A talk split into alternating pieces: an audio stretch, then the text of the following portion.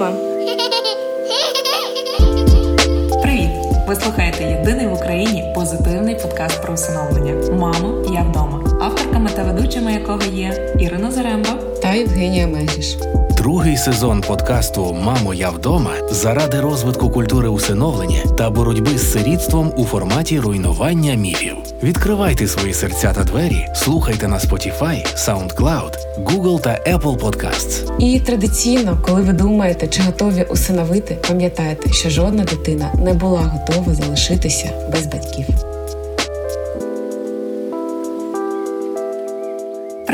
Ви слухаєте єдиний в Україні позитивний подкаст про усиновлення Мамо, я вдома, авторками та ведучими якого є Ірина Заремба та Євгенія Мегріш. Сьогодні ми починаємо другий сезон нашого подкасту, в кожному епізоді якого ми розбираємо гостросоціальний стереотип у сфері усиновлення і з'ясовуємо, міф він чи правда. І ми дуже дякуємо Радіо Сковорода за допомогу у розвитку культури усиновлення в Україні. Дякуємо, що ви з нами робимо разом важливу справу. Дякуємо, Іра. Я дуже дуже рада тебе чути знов. Ми Це починаємо. Ура! Ми починаємо, і знаєш, ми дуже часто з тобою повторюємо цю фразу, що усиновлення це не геройство, а лише один із способів поповнити свою сім'ю. І переходячи до прев'ю того, про що ми будемо говорити сьогодні, мабуть, логічно, що другий сезон нашого подкасту ми з тобою розпочнемо і як запланували розпочати саме з обговорення цієї тези усиновлення це геройство. Розкажи, що ти думаєш з цього приводу? А, Ти знаєш, в мене дуже е, таких багато думок стосовно цього питання, е, тому що з одного боку це дійсно теза, над якою ми е, яку ми вибрали для себе, як знаєш, основу нашого е, нашої роботи над подкастом, нашої роботи над проектом Наші діти, платформа про усиновлення, і в принципі в підході до цього питання, як в дискусіях, так і в наших не знаю, там соціальних мережах, як ми робимо наші наш контент, так і найважливіше в спілкуванні з нашими клієнтами, які проходять процес усиновлення, чи потенційними клієнтами, чи потенційними кандидатами в усиновлювачі. Тому що це дуже важливо дійсно доносити цей меседж. Але я тобі скажу відверто, коли. Ми провели соціальне опитування в інстаграмі нашому на нашій сторіночці, і ну реально опитування показало там усиновлення це геройство. Ви з цим згодні? Так, ні. І в нас рівно по 50% аудиторія розділилася. І в мене внутрішньо десь є таке ж саме відчуття. Чому? Тому що з одного боку це дійсно не геройство, це лише одне один із способів поповнити свою сім'ю. Ми так стараємося зараз мислити, ми так стараємося вести дискусію. Але з іншого боку, батьківство в принципі це геройство, тому що люди присвячують своє життя, стараються, працюють, вкладають свої ресурси матеріальні, моральні, духовні в дітей. І це робота не з 9 до 6, це робота 24 на 7. І е, мені здається, що в будь-якому випадку, коли у тебе робота 24 на 7, це є геройство. І тому в мене з одного боку. Мені хочеться донести меседж, що усиновлення це не геройство, тому що є дуже все одно багато стереотипів, що там на усиновлення йдуть тільки святі люди. Знаєш, ну ми навіть це чули на нашому подкасті від наших гостей. Ну тобто це не вигадані речі. І таку от штуку хочеться розбити об скелю. Але з іншого боку, коли ми говоримо власне про батьківство, про такий, знаєш, ем, залученість максимальну батьків е, і старання їхні у вихованні їхніх дітей, то яким би це не було батьківство кровним, через усиновлення, це інколи навіть ну таке чисто духовне батьківство, та тобто ми. Говоримо про хрещених батьків, інколи дійсно там е, я знаю і вірю, що люди дуже часто вкладаються в цей процес зі всією душою душею і зі всім серцем. Тому це теж таке, знаєш, батьківство, яке е, є частково геройством, тому що людина робить найкраще, е, старається найкраще. І тут я і мене вже понесло, але я закінчила цю свою вступну думку тим, що. Ем, я недавно почула дуже класну фразу на е, на одній з зустрічей е, проекту Сила жінок про, е, про те, що в мирний час люди, які поводяться належно, добре, піклуються про ближніх, роблять важливі якісь справи, кожного дня є небайдужими до проблем людей, які їх оточують, їх в мирний час називають просто добропорядними громадянами. А в часі війни, коли такі люди акумулюються і йдуть добровольцями на фронт, ідуть добровольцями волонтери, ідуть добровольцями в медики, їх називають героями. І от тут, знаєш, питання часу, тому що дійсно це просто добропорядні люди, які в моменти загостреної кризи ще більше акумулюють свою добропорядність для досягнення якихось ще більших цілей для більшого блага суспільства, а не тільки для життя власного. І от тому десь так. Я не знаю. Як в тебе стосовно цього питання? Які в тебе думки? Як в тебе от сприймається фраза усиновлення це не геройство? Це лише один із способів поповнити свою сім'ю. Ти знаєш, я я теж я розкажу зараз, що я думаю з цього приводу. Але коли я почула зараз твою фразу, е, я я теж чомусь останніми днями, які були тяжкі з точки зору якихось побутових речей в Україні у наші часи війни, е, я готувалася морально до нашого подкасту, і також е, я переглядала свої записи і розуміла, що щось мене турбує. Я пишу, написала собі про те, чому усиновлення це не супергеройство. Але зрозуміла, що зараз дійсно з похопкою на час потрібно розуміти, що усиновлення у часи війни будь-які дії у часи війни, якісь ініціативи це геройство. Але, але, мабуть, розкажу свою думку не з похибкою на війну, а просто от е, як розуміти усиновлення взагалі, якщо ми не будемо дивитися через призму ну, нашого суто з тобою часу, в якому ми живемо? І я подивилася е, у таке не дуже далеке минуле, і зрозуміла, що, мабуть, люди вважають усиновлення геройством саме в Україні, е, бо мають дуже великі стереотипи ще радянського минулого, радянського суспільства. Бо люди у радянському суспільстві просто не звикли до того, що діти можуть з'являтися у родині різними шляхами. У радянському суспільстві, мені здається, було дуже багато якихось е, суспільних кліше. Е, і е, ці кліше були пов'язані з фразою чужа дитина. Навіть коли чоловік е, одружувався да, на жінці з дитиною, це було якось стидно, це було якось неприродно, це геройство. Якось так не вважалося. Так. Не так, да, що ти виховуєш чужу дитину. Тобто ніколи це не розумілося так, як ти кохаєш жінку, це супер нормально, що в неї може бути дитина. Е, з її минулого. І це класно, що у вас ось така родина. І ти отримуєш і жінку, і дитину, і у вас вже велика родина, і потім у вас народжуються діти. І завжди мені здається, е, це підносилося під таким соусом якогось негативу, що будуть проблеми, що будуть сварки, що хтось когось не приймає, не любить так, як потрібно. І у своїй родині я стикнулася з цим, а потім мій зведений брат зараз живе з жінкою і її дитиною, і виховує її сина як свого. Тобто часи змінилися. І мені здається, що геройством з ну, таким розумінням суспільним усиновлення вважають ті люди, хто боїться, може, як суспільного осаду, якоїсь більшої уваги чи оцінки суспільства. Люди бояться того, що скажуть про них за спиною, тому мені здається, вони вважають тих людей, які наважилися, наважилися бути не такими, як більшість, вони вважають їх сміливцями. І тут я погоджуюся, дійсно зважитися, це обрати там шлях, з якого ти не можеш звернути. Це велика сила волі, робота над собою, над робота, ну не знаю, у парі, робота з дитиною. Але ж така сміливість може бути не пов'язана безпосередньо з усиновленням, бо сміливими бути можуть люди у будь-яких ситуаціях. Це вибір, який можна робити як з дитиною, як, е, так і у кожному етапі свого життя. Тому мені здається, просто люди е, здатні до геройства можуть бути усиновлювачем. Я б сказала так, мабуть. А я тут не погоджуюся з тобою, тому що якраз я думаю, що до усиновлення можуть бути е, готові, навіть не знаючи про це, люди, які зовсім зовсім далекі від думки про те, що вони можуть бути героями. Тому що насправді мені здається, що люди, які можуть бути героями, дуже рідко думають про те, що вони можуть бути героями.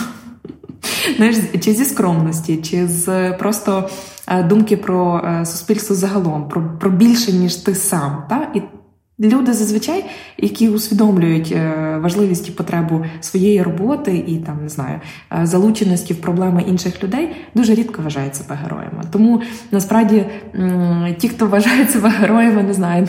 Я я не думаю, що таких багато. Я думаю, що таких менше, якраз тих, хто справжні герої, але думають про себе як про герої. Тому до усиновлення, зокрема, я думаю, в тому числі готові е, набагато більше коло людей. Хоча, хоча можливо, все таки там важливим є термін теж усиновлення і не для всіх. Але от я, знаєш, коли чую усиновлення герой-батьки, я собі пригадую, е, абстрагуючись від усиновлення е, своїх батьків. І я з повною, е, з повним знаєш, відкритим серцем можу сказати про те, що мої батьки для мене були героями і є героями, на щастя, залишаються по сьогоднішній день. Для мене тато взагалі був таким, знаєш, дійсно справжній. Тато мені дуже повезло з батьками, і я мала мала знаєш, оцей привілей щасливого дитинства, тому що в мене була і мама, і тато, і і мною піклувалися, мені показували приклад.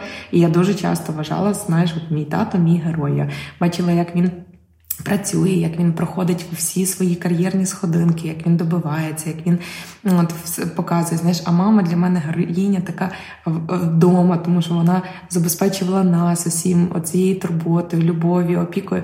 І якщо е, знаєш, типу батьки кровні, звичайні, як їх називають, та ти їх відчуваєш, що вони для тебе герої. Ну, звичайно, що батьки-усиновлювачі Тим паче, просто, можливо, дитина, яка потрапить в сім'ю, цього зрозуміє не одразу. Інколи, можливо, взагалі не зрозуміє. І отут дуже важливо розуміти, з яким наміром людина, яка починає процес усиновлення, його взагалі починає. Тому що якщо вона його починає з думкою Я герой, я усиновлю, і очікує, мабуть, свідомо чи підсвідомо, що так буде думати дитина чи діти, які потраплять до неї в сім'ю, то оце може бути наріжний камінь для такої сім'ї, тому що дійсно очікуючи.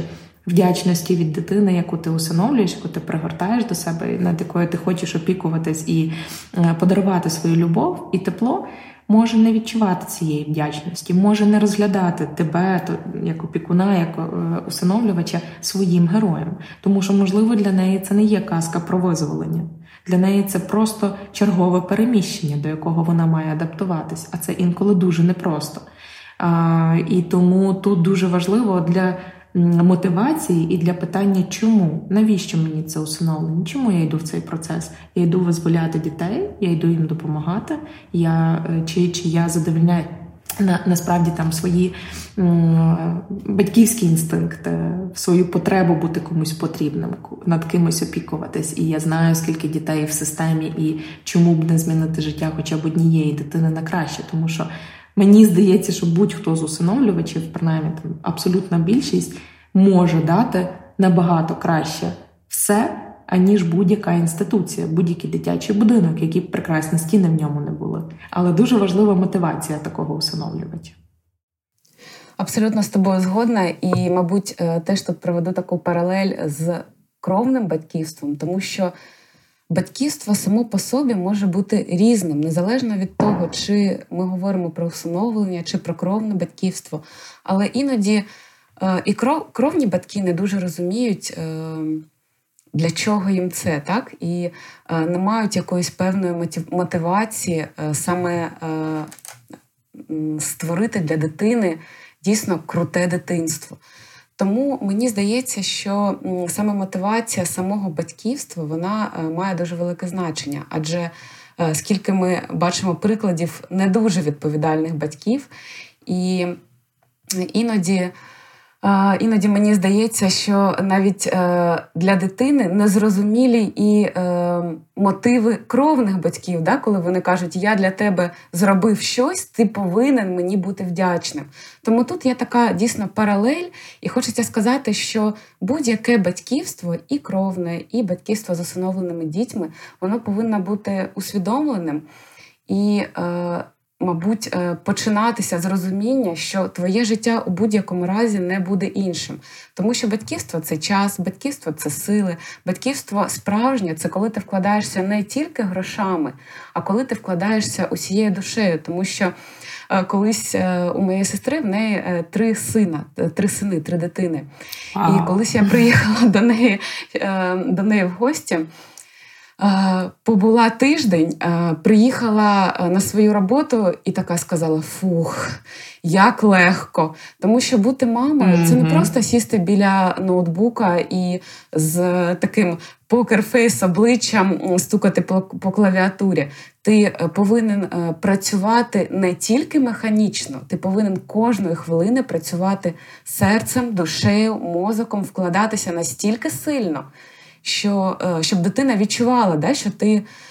Маєш відгук душевний, і це дуже велика сила. Тому мені здається, що дійсно коли кажуть про про те, що полюбити чужу дитину це геройство, бути для неї там добрим батьком чи мамою це геройство. Геройство бути батьком і мамою просто, е, чи усиновленим, чи кровним, але це дійсно потрібно розуміти.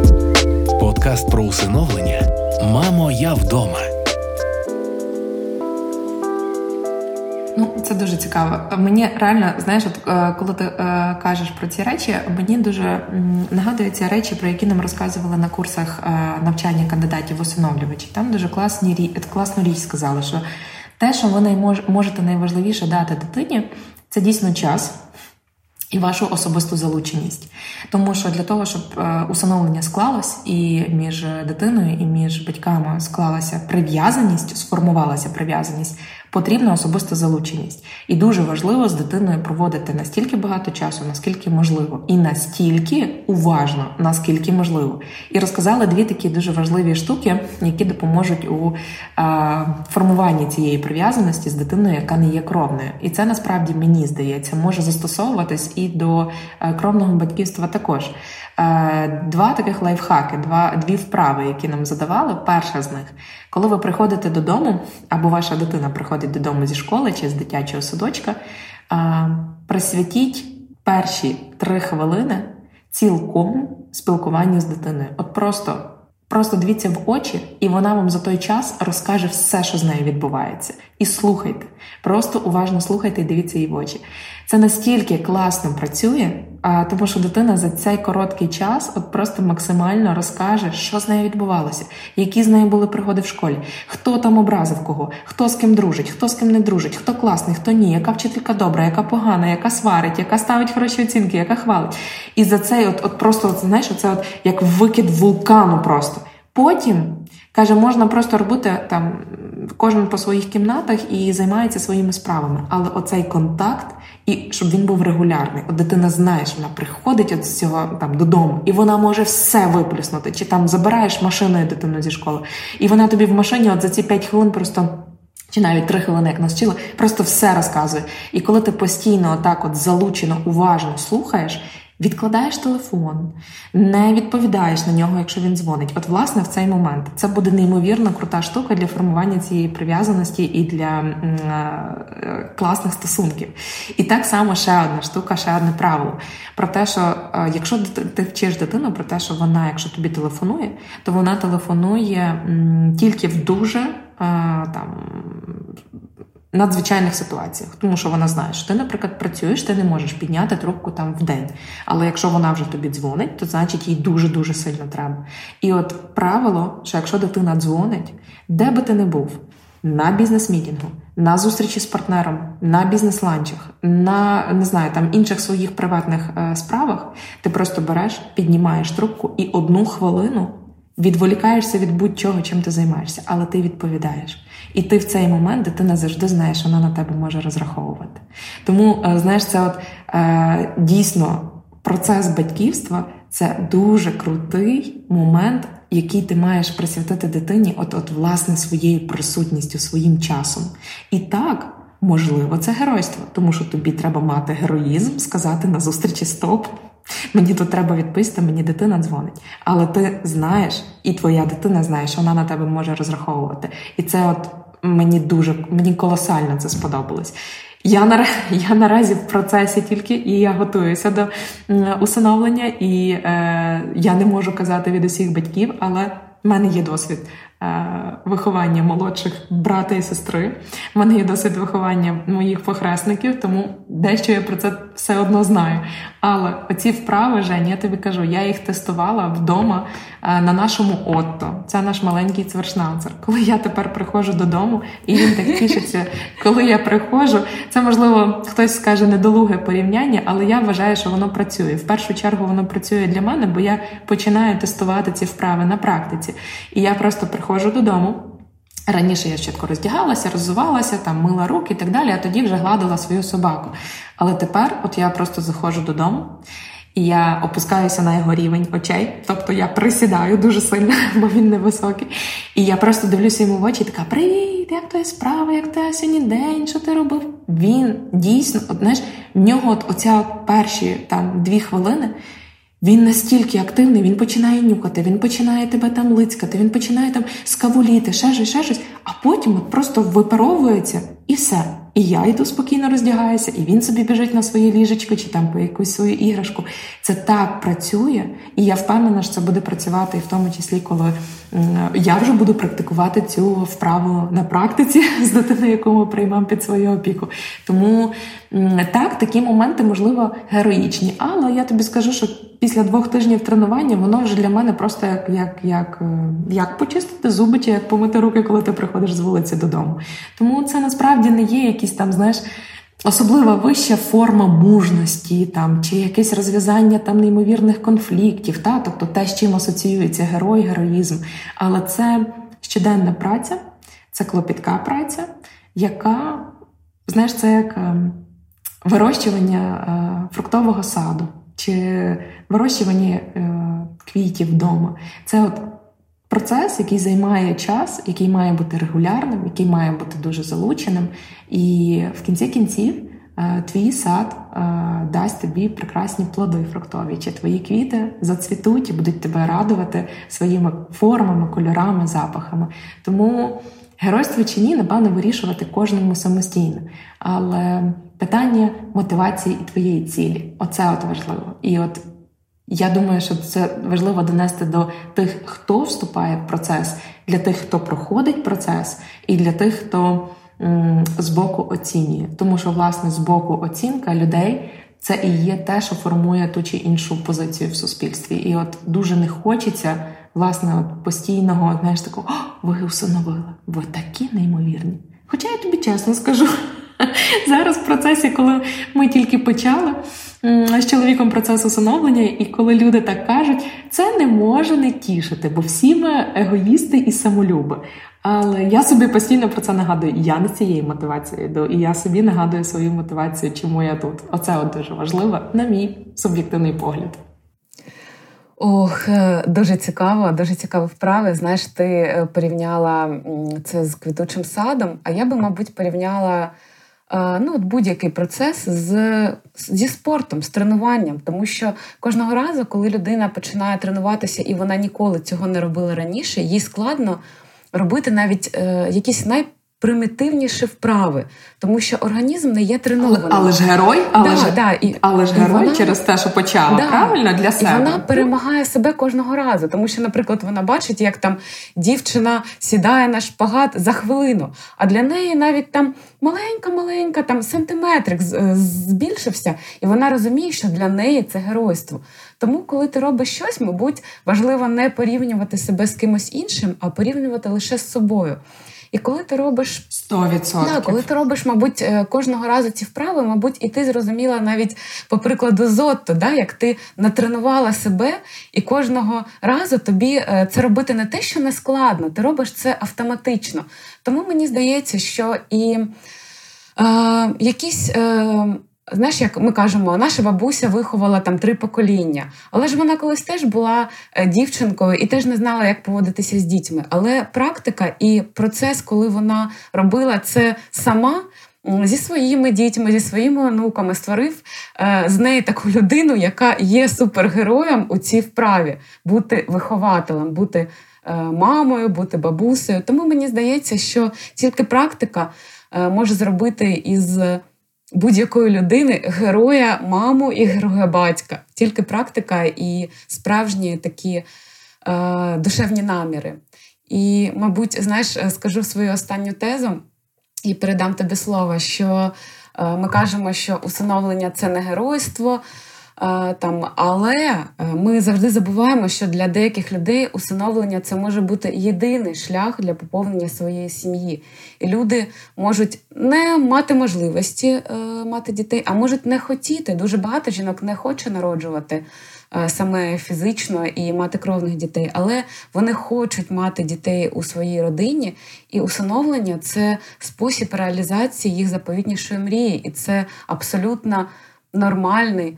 Е, класний спосіб. Тому е, у цьому разі усиновлення може бути геройством, але його не треба, мабуть, вважати супергеройством, для якого потрібні якісь надможливості і е, якісь надсили, які не притаманні людині на землі. Я б так сказала.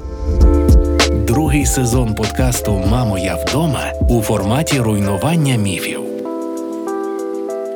Ти знаєш, а, ти коли сказала та про бабусю, яка виховує три покоління, я собі подумала: oh my God, і в бабусі не було Ютуба, і в бабусі не було інстаграма, і не було будь-якого контенту, який міг їй в цьому допомогти. Але в неї була природа, і в неї було ну це напевно все таки закладено нам природою. Там передача нашого досвіду, який ми здобуваємо наступним поколінням. В цьому ж є, мабуть, суть е, взагалі розвитку е, і наш, нашого виду людства загалом.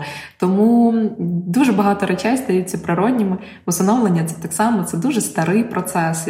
Ми колись з тобою пам'ятаєш, досліджували, що насправді перша згадка про усиновлення на законодавчому рівні ще була в законах Хамурапі. А це дуже давно. Я зараз не пам'ятаю точно дату, коли були е, зафіксовані закони Хамурапі, але це було дуже дуже давно. Відповідно, там там десь. Три статті, здається, було про усиновлення. Там дуже жорстоко. Вони були так сформульовані в тому плані, що там Якщо я не помиляюсь, особа, яка там прийняла е, сина чи доньку, е, значить е, він зобов'язаний передавати йому в спадок, але якщо він там дитина буде погано ставитись до своїх опікунів, чи батька, чи матері, то там йому там щось чи вирвати око, чи ще щось. Ну такі складні страшні речі, але які часи такі і закони були. Але суть була в тому, що закони про усиновлення були, вони теж регулювалися, і взагалі концепт усиновлення є дуже дуже дуже давнім.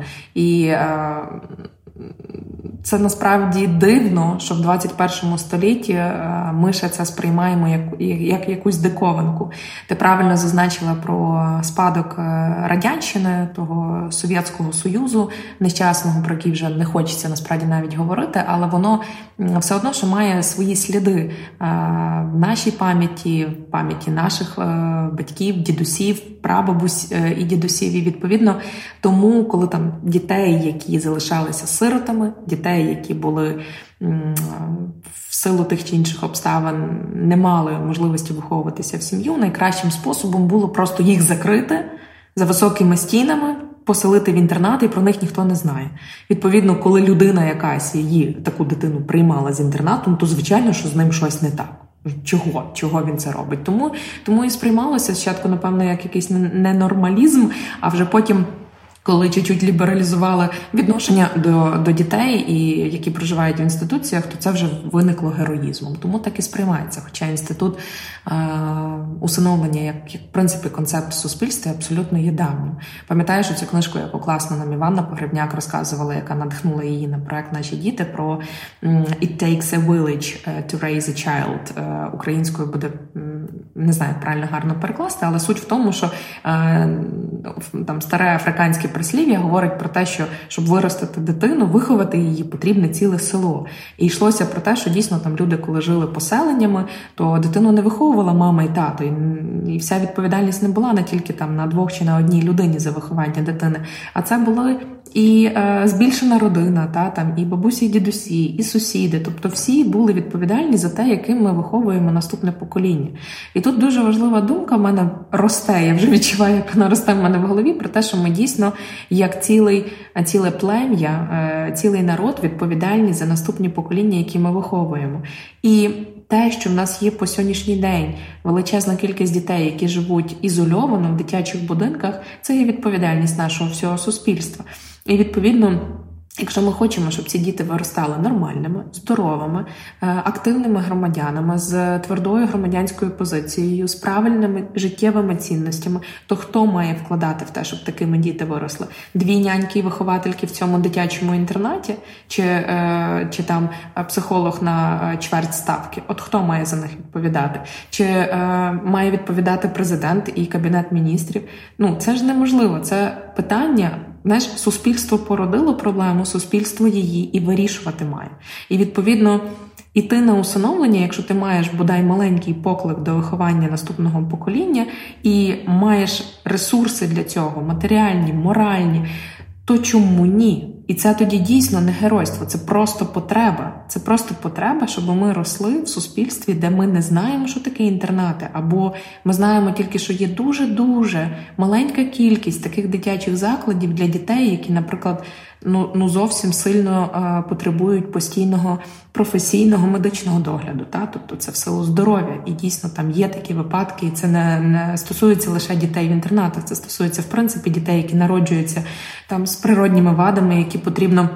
Лікувати за ними потрібно доглядати, і це нормально, але таких має бути мінімальна кількість. А діти, які живі, здорові, слава Богу, в них все в порядку, вони розвиваються, вони мають бачити хороший приклад. А який вони можуть бачити хороший приклад, якщо вони виховуються такими ж самими іншими дітьми. Та? Тому що коли величезна кількість дітей в інтернаті в групі е, живе, ну вони самовиховуються, вони беруть приклад один з одного. І це класно дуже проілюстровано в книжці Нелі е, Романовської, яку нещодавно читала. Вона так і називається усиновлена, яка дуже класно показує про те, що коли дитина потрапляє в інтернат е, чи інший такий от заклад інституційного характеру, то дитина в першу чергу е, Особливо та, яка виховувалася в сім'ї, та і от як у випадку авторки цієї книжки, в неї мама помирає, а тато ну, так так сталося, він її не виховував. І вона попадає в інтернат. Тобто там майже 10 років вона мала досвід сімейного життя. Вона знала, як чисто акуратно одягатися. Вона вміла заплітати волосся, тому що мама їй там бантики чіпляла і так далі. І коли вона так одягалася в цьому інтернаті, то її подружки по кімнаті підходили і казали: не переживай, ще трошки ти станеш нормальна. Так, тобто це було ненормально там хотіти гарно виглядати, чи акуратно одягатись, чи дівчинці заплітати у волосся бантики, тому що це було просто ненормально. І діти, які попадають в інституції, просто хочуть рано чи пізно ставати нормальними, щоб їх визнавали їхні ж там е, однокласники там чи. чи е, друзі по кімнаті, в яких вони живуть. А оця норма вона і визначається підлітками. І е, це зазвичай не найкраща норма, яку можна уявити. І з цією нормою, з цим багажем, і з цим самовихованням людьми, які ну. Навіть не ж так, вони люди, але вони діти в першу чергу. Ну мало що може бути хорошого, тому що дуже складно закласти для себе правильні життєві цінності, коли їх просто ніхто тобі не дав. І в тебе єдиний інстинкт, який найкраще розвивається в таких умовах, це самовиживання і захист власної території. Оце так. Оце так. А доброта, співчуття, бажання робити комусь краще мало ймовірно. Це знаєш така зернинка, яка все закопується, закопується, закопується, напевно, такою, знаєш, там осудом і несприйняттям і просто її нема кому зрощувати. І оце от дуже шкода. І от тому.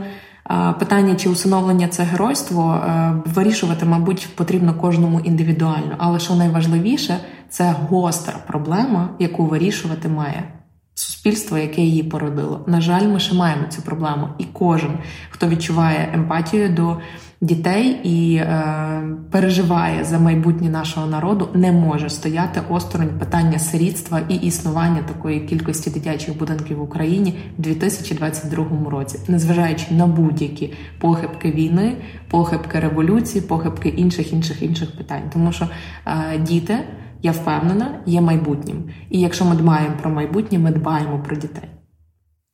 Абсолютно з тобою згодна. Знаєш, навіть краще не можна сказати. І ти розповідала про, про книжку, і я подумала про те, що фільми, книги, мультфільми вони є відображенням того суспільства, в якому вони народилися. Тобто вони несуть у собі ту печатку стереотипів, які є у суспільстві того часу, е, коли вони були створені. І я чомусь подумала про знаєш, такий ефект попелюшки, коли у дуже багатьох, не тільки е, у попелюшці, але це такий найбільш яскравий приклад, який можна навести. Е, усиновлення і розуміння, що дитина росте не з рідною мамою, наприклад. Е, формувала такий стереотип, що відносини між е, цими людьми будуть поганими, так що це мачуха, це нерідна мама. І е, я абсолютно погоджуюся, навіть не буду повторювати про те, що це наш вибір. Як ростити дітей, це наш вибір, як формувати родини. І мені дуже хочеться, щоб після нашого покоління, після нашого суспільства залишалися ті книги, ті фільми, ті мультфільми, в яких буде образ родини, де діти е, будь-яким чином вони попали у цю родину, діти завжди будуть вважатися рідними, де е, родина буде ставитися на перший план в незалежності. Е, від того, яким чином вона сформована. Мені здається, це було це буде дуже круто, і якщо ми ще в нашому, знаєш, так більш дорослому віці зможемо Е, побачити цю зміну навіть у відображенні у культурі, у суспільстві, у е, у мистецтві. Це буде супер круто. Мені здається, що потрібно е, десь через 10 років поговорити про це, і якщо ми це зафіксуємо, це буде перемога. Це мега круто. Слухай, мене аж сльози на очі навернулись, тому що я подумала про те, що насправді а, зараз дуже класно просувається тема суспільства в я навіть не скажу там в Америці чи в країнах Європи, я просто скажу в англомовному світі контенту, тому що є зараз дуже багато крутих, класних сучасних серіалів, які розказують про усиновлення. Є дуже багато класних фільмів, які розказують про цю тему. Є дуже багато класних мультиків для дітей, де, типу, е, усиновлення це просто там, знаєш, як дитина I am adopted, та тобто там я усиновлена, чи я усиновлена, і в мене типу батьки там ось так. Ну тобто, і це знаєш, якось, от я можливо, я звичайно там сильно за знаєш, як як себе оточує цим контентом, але той, хто шукає, той знайде. І я впевнена, що якщо ми почнемо багато ще такого класного контенту робити українською мовою, щоб це було доступно і для українськомовного населення. Це було би просто прекрасно, і це ти дуже в точку сказала про те, що нам бракує таких книг, як книга Нелі е, Романовської усиновлена. Нам бракує е, таких фільмів, тому що ми сьогодні маємо тільки е, будинок зі скла, де жахливі речі показують та про дітей, які живуть в дитячих будинках, і це знову ж таки стереотип, як все жахливо. Але насправді там класні діти ростуть. Не всі є е, поганими, не всі є точніше, більшість є добрими, більшість є е, чуйними, більшість є просто, знаєш, як хороші зернинки, які потребують такого гарного дбайливого світла і е, регулярного поливання для того, щоб зрости. І дуже багато хто з нас може це дати. І от це не є геройство, це є просто потреба, яку потрібно задовільнити для дітей, для кожного з нас. І я напевне тут зупинюсь. Іра, дякую тобі. Мені здається, що дякую тобі за дискусію сьогодні, мені здається, що ми не прийшли до якогось одного висновку. А так і ми... має бути. Ти знаєш, да. тут, мабуть, кожен слухач для себе зробить висновок. Я просто дуже дуже дуже е, щиро сподіваюся, що кожен, хто вступає в процес, е, зможе щиро собі відповісти: я герой чи ні. І якщо ти герой, то зроби крок. Пів кроку може назад, і подумай ще над якими мотивами, з якими мотивами ти починаєш цей процес. А е, ще найважливіше для людей, які бачать цю ситуацію збоку, можливо, варто перестати оцінювати людей, які усиновлюють як святих і як людей-героїв, тому що тільки тоді е, процес усиновлення буде просто нормою в нашому суспільстві. А коли це норма, то кожен, якщо не другий, то кожен п'ятий може розглядати себе як потенційного усиновлювача. А чому ні? І можливо, ця думка не прийде сьогодні, але вона прийде через місяць, через рік, через два. І ви знайдете свою дитину, а дитина знайде вас. Клас, клас. Я абсолютно з тобою згодна. І на цій ноті, такій надихаючій, я пропоную перейти до нашого бліца. Бліц про усиновлення. Ваші питання, наші відповіді.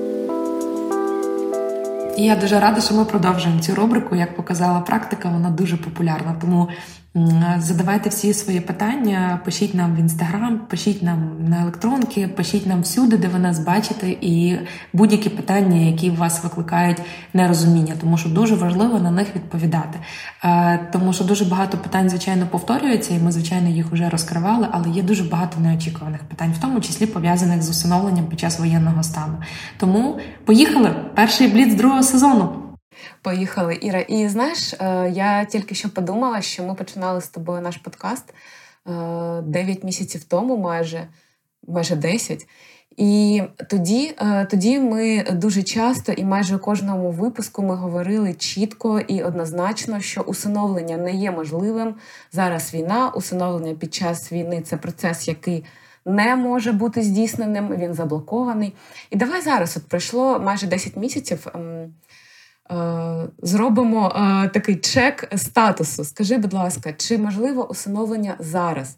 Який у нас зараз статус цього процесу на е, листопад 22-го року? О, не листопад, грудень, грудень вже. Грудень, вже грудень. Вже грудень, вже скоро Святого Миколая свято. До речі, ми про це теж скоро-скоро поговоримо. Але стосовно усиновлення під час війни, дійсно, ми, на жаль, перебуваємо вже майже на 300-му дні війни Росії проти України.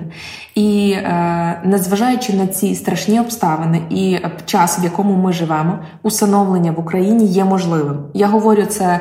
Просто і ствердно. Е, це переко... це, це перевірено на практиці. Ми з нашими клієнтами е, з одними вже завершили процес, який почали в цьому році, з іншими вже дозавершуємо процес.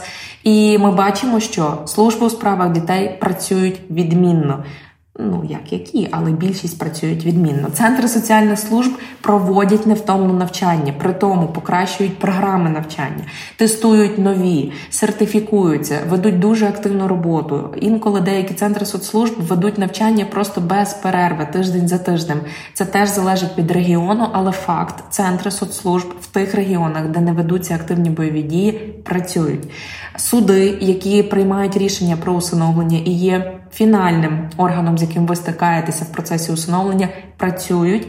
Проводять слухання, проводять засідання, присяжні приходять, е, відбувається е, рішення, приймається. Е, крапка, все працює. І фактично суперфінальний процес це отримання нового свідоцтва про народження для дитини. А тут ви контактуєте з реєс... з органами реєстрації актів цивільного стану або РАЦ, не РАКС в Україні теж працюють в регіонах, де не ведуться активні бойові дії. Тому для людей є всі можливості як почати, так і продовжити, так і завершити процес усиновлення в Україні станом на яким на сьогодні 9 грудня 2022 року. Крапка. Клас, мені здається, що це дуже дуже важлива така новина.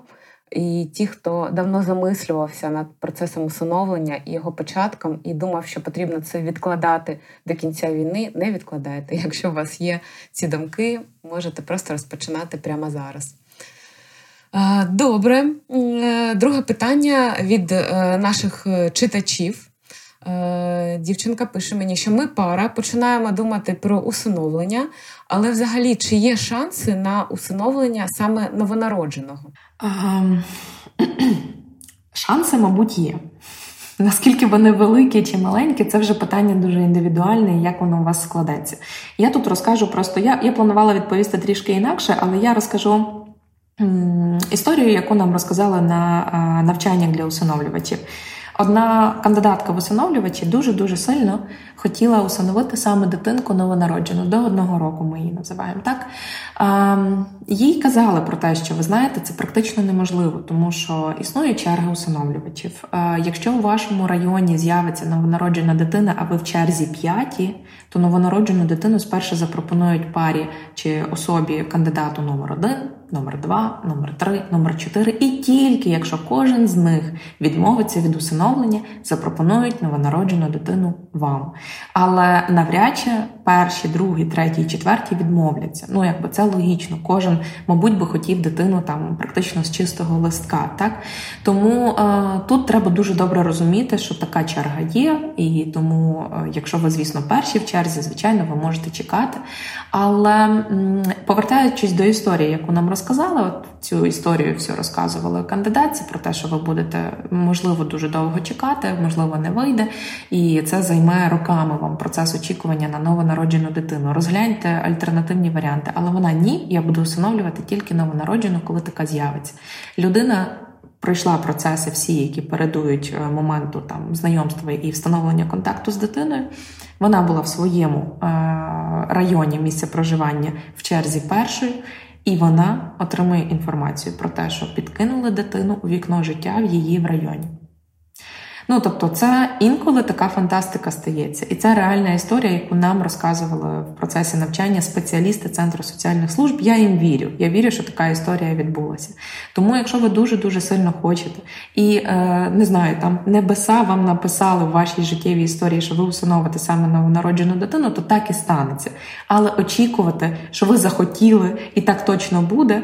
Ну потрібно розуміти факт. Факт є такий, що е, всі хочуть новонароджених дітей, є черга, і тому, коли вона дійде до вас, е, питання е, дуже гостро стоїть, і це може зайняти роками і інколи і не статися. Зрозуміла і дякую. Наступне питання, воно мені здається дуже пов'язано з цим питанням.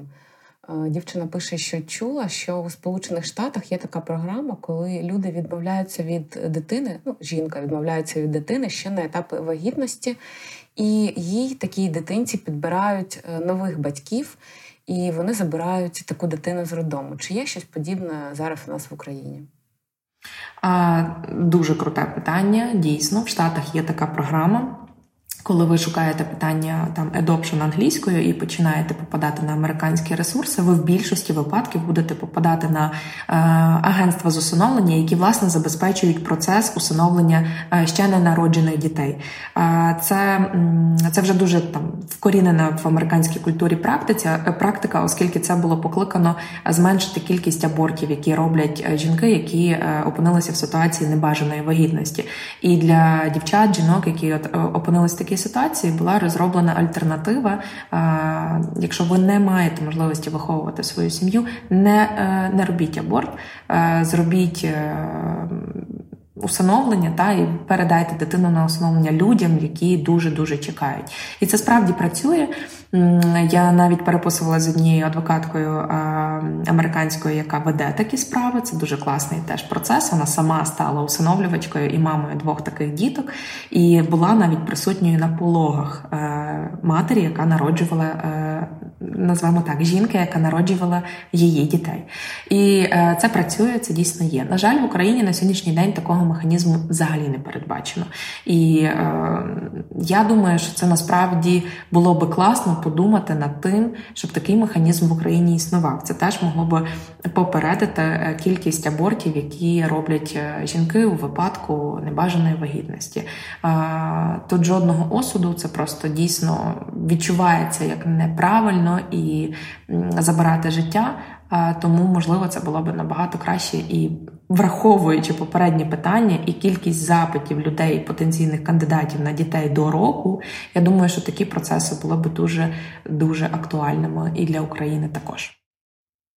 Дякую, дякую. Дуже складне питання, мені здається, і, мабуть, складне у реалізації, складне з моральної точки зору, з релігійної навіть точки зору, з практичної. Але мені здається, що світ рухається, світ стає глобалізованим, і дійсно класно дивитися на ті приклади, які є за кордоном, і які можна імплементувати у нашій країні саме найкращі приклади з усіх, які можуть існувати у світі. Тому, можливо, колись, колись ми будемо мати такі програми.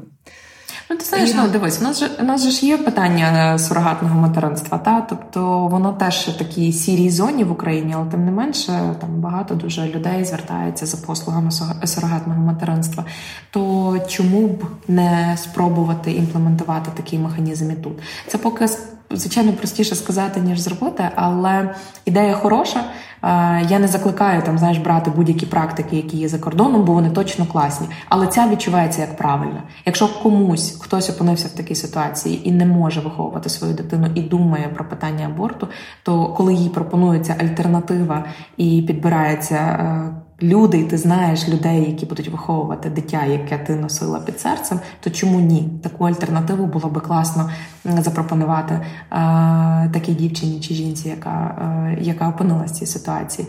Плюс, знаєш, от, якщо там просто подивитись на художнє оформлення цього питання, то мій улюблений серіал «Секс і місто» якраз дуже класно покриває цю історію в історії однієї з героїнь чотирьох подруг Шарлоти, коли вона наважується на усиновлення разом зі своїм чоловіком Генрі, і вони знайомляться з потенційними жінками, які е, в стані є вагітності. Там так ну там і комічно це описано. Ці всі сценки, як там просто пари приїхали, бо хотіли побувати в гостях в Нью-Йорку. Знаєш, і там ну але це реально класно подивитися, як це збоку виглядає, принаймні в художньому оформленні. Ось е, мене потягнуло розказати більше все. Припиняю. Другий сезон подкасту Мамо, я вдома на радіо Сковорода. Знаєш, і е, ще раз зверну увагу, що яке художнє оформлення, да? коли усиновлення воно відображається у кінематографі як гра, як щось таке захоплююче, коли люди мріють отримати цю дитинку, і вони у ці у цей процес йдуть не як страждальці, да? а у цей процес вони йдуть з мрією отримати е, свою дитину. І щодо Шарлоти, і щодо цього серіалу, ще ще додам, я дуже обожнюю, дуже люблю цей серіал також. І е, іноді да, люди наважуються на усиновлення, тому що там не можуть мати дітей, а потім е, Бог дарує їм ще своїх кровних дітей, як було в цьому серіалі. Тому так, мені здається, так. вони мали двох прекрасних дівчаток Лілі і Роуз. Лілія та так, так. І, і любили їх, і, і любили їх однаково. І мені здається, це теж відбиток, відбиток і така печатка розуміння цим суспільством цього процесу. Я дуже бажаю О. нам е, мати так, таке, так, таке пробач, розуміння. Пробач. Да, да. Так, я з тобою 100% згодна дійсно, тому що це якраз до теми про геройство. Там зовсім про це не йшлося як про геройство. Це навпаки, як про про те, що дитина стає героєм для для батьків, які хочуть реалізувати свій батьківський потенціал. І тут дуже класно згадується минулого року, 21-му році, в грудні вийшов um, серіал And, um, And Just Like That. Це фактично продовження серіалу Секс і місто, коли. Розказується історія цих молодих дівчат вже в 50+, і там є дуже класна сцена, коли Шарлот там вже показують дорослих дітей. Відповідно, також цю дівчинку, яка була усиновлена Шарлотою і Генрі, і також показують дівчинку, яка яку вони пізніше народили. І там дуже класна є сцена, коли зустрічається Шарлота, приходить додому, зустрічається з Лілі. Це якраз така дівчинка, яку вони усиновили. І вона така каже: а, і там біля них сидить собака на дивані. І е, заходить Черлота, як завжди, така позитивна, така привіт, привіт. І така е, е, Лілі їй відповідає: типу, привіт, мам. А собака така просто бух. Знаєш, і вона така: О, і це все, що я отримую після того, як я тебе врятувала. Ну тому що собаку, мабуть, вона теж прийняла з притулку. Знаєш, і вона відповідно там каже: і це все, що я отримую після того, як я тебе врятувала. А її донька така каже: О, ти мені про це можеш сказати. А вона така каже: Перестань, і щоб я більше ніколи не чула такої фрази, тому що не я тебе врятувала, а ти мене врятувала. І це було так класно. От у мене зараз теж мурашки пішли шкірою. Це це дійсно так. Е, це дійсно е, і дитина стає рятівником е, для дорослих, і відрадою для дорослих, і їх сенсом життя іноді. Тому мені здається, що геройство тут таке він-він, воно не однобоке, воно просто з двох боків, такі поступові кроки один до одного. Тому тому дійсно це питання, це питання, яке не може мати якоїсь однозначної відповіді. І ти знаєш, дійсно, ми я ще тут буквально буквально ремарочку ставлю. Мені здається, дійсно кожен для себе вирішуватиме, чи це геройство чи ні. Е, ми, звісно, закликаємо е, подумати для себе, задати собі запитання, чи це для вас геройство чи ні, як ви сприймаєте цей процес. Але ну висновок напрошується сам по собі, що героями в даній ситуації стають діти, діти, які спочатку опинилися в ситуації дуже дуже кепській. А потім, завдяки тому, що хтось їх шукав, тому що усиновлювачі шукають дітей, так і ту дитину чи тих дітей, яких вони знаходять, ну це для них маленькі герої, тому що вони їх знайшли, і вони стають героями для таких батьків.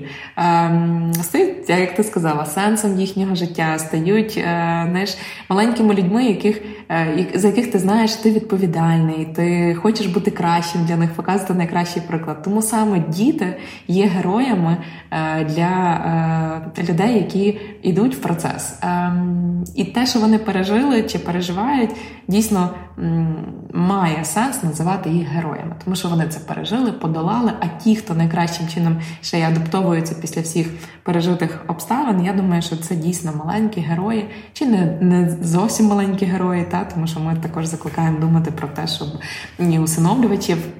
Ой, перепрошую, дітей, які тінейджерами є, усиновлювати, а це е, це вже такі герої-герої. Тому героями в цій ситуації є діти, на мою думку. Хм, Який цікавий висновок ми зробили наприкінці нашого випуску. Знаєш, усиновлення. Пробач, ну воно мені просто на розумієш, воно мені просто ну, напросилося. Ну дійсно в цій ситуації, ну от от, от, от Просто я я заходила зовсім тако, з такою думкою про знаєш, іншу сторону цього питання. Але от геройство є, просто героями в цій ситуації є трошки інші особи. Фокус трошки інший. Супер. Ти знаєш, мені здається, що е, мету нашого сьогоднішнього випуску ми виконали на 200%, тому що ми мали таку мету покрутити кожну тему та зрозуміти. Які вона має тези і які має антитези. І мені здається, що висновок про те, що усиновлення це геройство, але геройство із боку дитини. Це супер незвична така думка, але вона заслуговує на те, щоб е, щоб е, на неї звер... бути да, почутою. почутою і звернути на неї уваги. Дякую тобі дуже. Е, дякуємо нашим слухачам, що були з нами і відкривали своє серце цій важливій темі. І традиційно, коли ви думаєте, чи готові усиновити, пам'ятайте, що жодна дитина не була готова залишитися без батьків. Мамо, я вдома. Мама вдома. Мам, я вдома. Привіт! Ви слухаєте єдиний в Україні позитивний подкаст про усиновлення. Мамо, я вдома. Авторками та ведучими якого є Ірина Заремба та Євгенія Межіш. Другий сезон подкасту Мамо, я вдома заради розвитку культури усиновлення та боротьби з сирітством у форматі руйнування міфів. Відкривайте свої серця та двері, слухайте на Spotify, SoundCloud, Google та Apple Podcasts. І традиційно, коли ви думаєте, чи готові усиновити, пам'ятайте, що жодна дитина не була готова залишитися без батьків.